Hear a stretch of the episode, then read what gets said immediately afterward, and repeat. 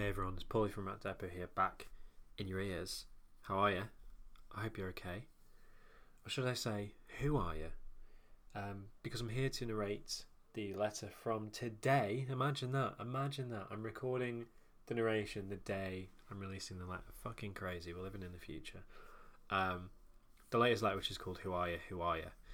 Um, so last weekend we hosted the first ever Rat Depot event, which was our presentation of the Japanese horror comedy House from 1977. It was lovely to see some of you there, and we're thrilled to have pulled it off after weeks, truly weeks of planning. Um, we've already discussed our next event, and we will be putting plans into motion very soon. So watch this space.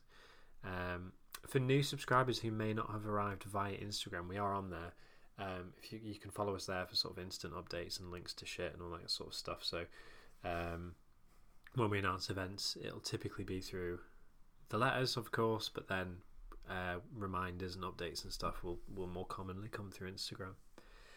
Um, we do also have a few A3 300 GSM posters left from the event, which you can purchase directly from us. We sold them for a tenner on the night, £10, um, but you can get one for £12, which does include UK shipping.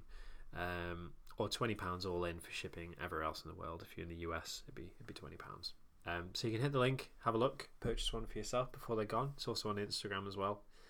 Um, but this week we're talking about characters, personas, aliases, pen names, the avatars of artists who wish to remain anonymous, or conversely, wanting to be much larger than life, to build a mythology of self. Self? Self. Saying myth and using the th sound, and then saying self, which is the opposite f sound um, really fucked me up there, actually.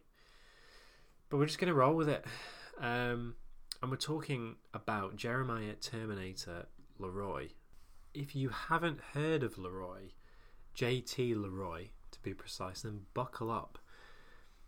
In the year 2000, Jeremiah Terminator Leroy pu- published a book called Sarah.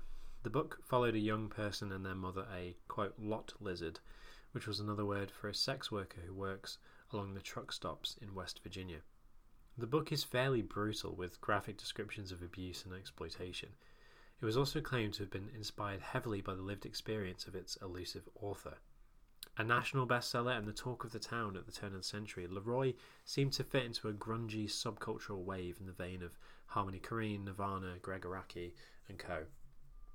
Rubbing elbows with all of the contemporary stars of the late 90s, early noughties, Leroy was revered by artists such as Courtney Love, Gus Van Sant, John Waters, Winona Ryder, you name them. All was well. Leroy became known for his elusiveness, often answering interview questions by whispering in the ears of people next to him who could relay his answer. His past seemed inherently connected to the plot of Sarah, and rumours flew around of Leroy being HIV positive, transgender, the protagonist of Sarah itself, but no one knew the full truth.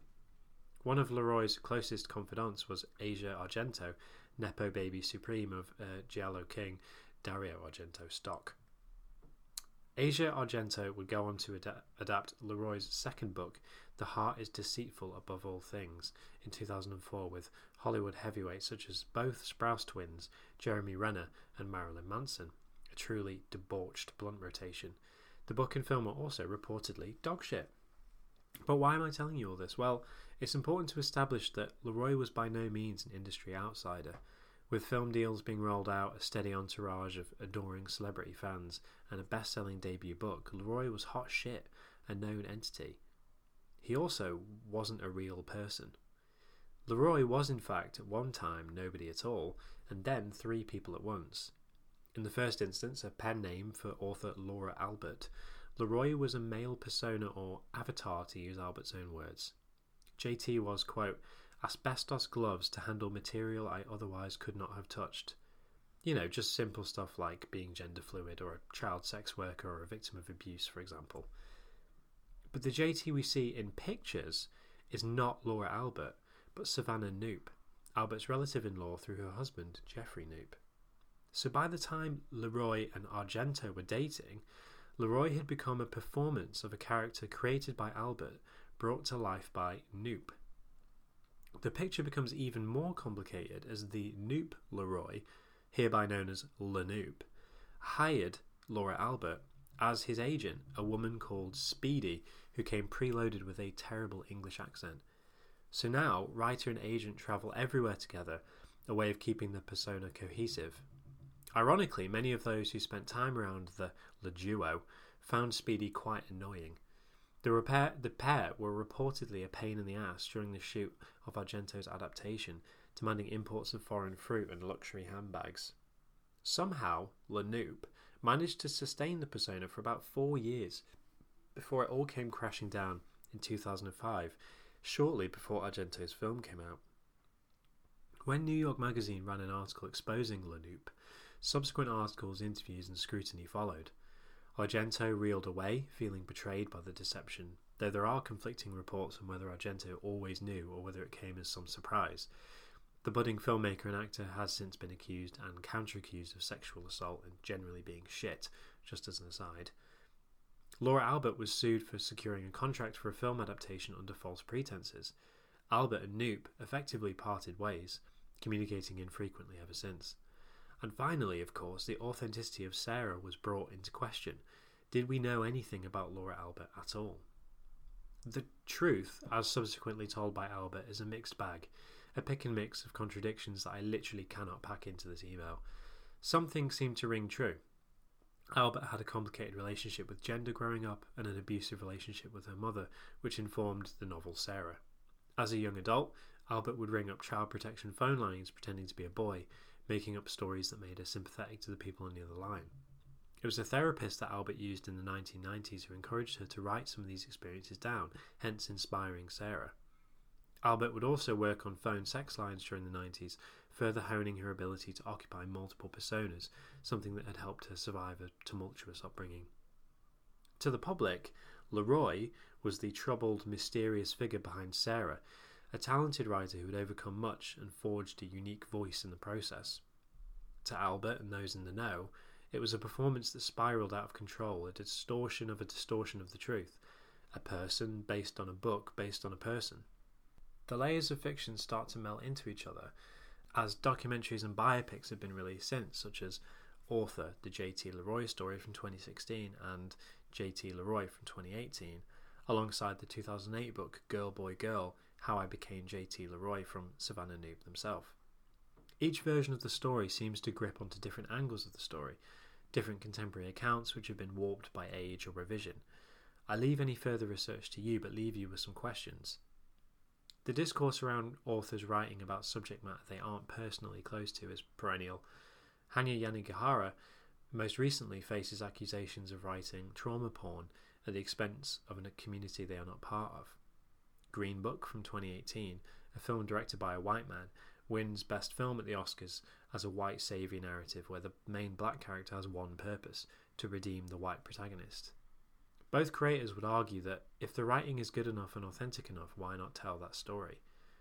I'm wading into different threads of argument here about depictions of sexuality and race, but the underlying theme is artists appropriating the struggle of historically vulnerable communities to tell a story that is palatable to white audiences. Do Albert or Knoop fit this description? Was Albert a fraud or a minor talent caught in a high profile identity crisis? It's hard to discern what pieces of Albert ring true, but it seems likely that the author went through an upbringing not entirely dissimilar to the one presented to the world through the Leroy persona and in Sarah. What perhaps invalidated whatever truths Albert managed to lay bare after so many years of pain was her tragic inability to own them. Next up, we're going to talk about Starchild, Sir Nose, and Dr. Funkenstein. As the principal member of the P Funk collective, musician, singer, producer George Clinton is in the business of creating a unique and storied mythology to the music he helps make, which lends itself to unique characters, personas that pop up across various projects from Mothership Connection in 1975 with Parliament and the Extraterrestrial Brothers to Mr. Wiggles. I'm Mr. Wiggles the Worm, These Are My Ladies, Giggle and Squirm from Motor Booty Affair in 1978 and far further afield. The two groups constantly invented characters and stories that fit within their version of P Funk. My explanation of the lore here borrows initially uh, from a radio show from Howard Brochette, or Brockett, I'm not sure, which goes into Clinton's mythology. If you don't have time to listen and want the basics, that's why I'm here, baby. So, first up, Starchild, a character who was born from the Mothership Connection album in 1975, is an alien who pilots the Mothership, his mission being to bring the P Funk to all of humankind. As such, he is a sort of prophet for the spirit of P Funk, a term which stood to represent Parliament and Funkadelic, and the artistic output of both groups. As the song begins, Starchild exclaims, Well, all right, Starchild, citizens of the universe, recording angels, we have returned to claim the pyramids. As a form of Afrofuturism that makes connections between science fiction and history to explain and mythologize African ancestry, Starchild is both the essence of the past and the future, a bridge between worlds united by, you guessed it, funk. Starchild also provides an interesting contrast to David Bowie's Ziggy Stardust, an alien character introduced to the world three years prior on The Rise and Fall of Ziggy Stardust and the Spiders from Mars, who also acts as a messiah who can redeem mankind but ultimately falls to the pressures of celebrity. Starchild is also cool as fuck and makes use of face paint in bright colours just as Ziggy did below. By comparison, Sir Nose devoid of funk is an absolute travesty. We all hate him, boo, hiss. Inspired by the Pinocchio theory from 1976 from Bootsy's Rubber Bands, a band that also featured Parliament member Bootsy Collins, the song is about a man whose nose gets longer and longer the more he fakes funk. Whereas Starchild is a true child of the P Funk, Sir Nose is an imposter who wouldn't know funk if it punched him on the uh, nose. He does look cool as fuck though, so. Sir Nose is often found on stage during P Funk gigs, dancing around in an outfit such as this. Sir Nose written across the length of his snoz, along with the nose crystal belt. It's a look, almost out of Venetian theatre. Next up is Dr. Funkenstein, a character inspired by Clinton's own fascination with the sci fi concept of cloning. Coming out less than a year after Mothership Connection, the 1976 album, The Clones of Dr. Funkenstein, had a different look and sound, leaning more into a less celestial disco funk, accompanied by a good amount of horns. The outfits on the album cover are perhaps coincidentally reminiscent of the then upcoming band Kiss, who achieved their first top 40 single in 1975. Dr. Funkenstein is no villain, however. His mission is to create clones of his perfect self in order to preserve funk, dedicated to the quote, preservation of the motion of hips. Funkenstein helps produce the clones, these children of production who are the future, a quote time bomb that will wake society up from its malaise. A little Jimmy Carter reference for you. Leaning gently into contemporary discourse on drugs or the war on such, little Nixon reference for you, Funkenstein states that the bigger the headache, the bigger the pill. They call me the big pill. The remedy to society's sickness is, of course, P Funk. Just like Starchild, our doctor broadcasts directly from the mothership, providing a connection to the first album and its political theming.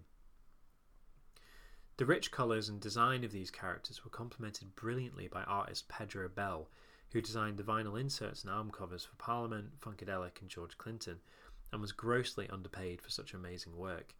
Bell had a formative role in establishing the characters of P Funk as intergalactic heroes, often painting the covers before he had heard any of the music, working only with a title. While I've run out of space to discuss Bell here, tune into the podcast episode to hear more about the artist's career. The list of characters goes on, with characters such as Mr. Wiggles, Uncle Jam, the Funketeers who didn't make the cut in this letter. In each of these characters, though, George Clinton and Pedro Bell provided a colourful gateway into the politics of the P Funk projects and built a rich story that helped cultivate a global fanbase who enjoyed such an optimistic, joyous vision of the future.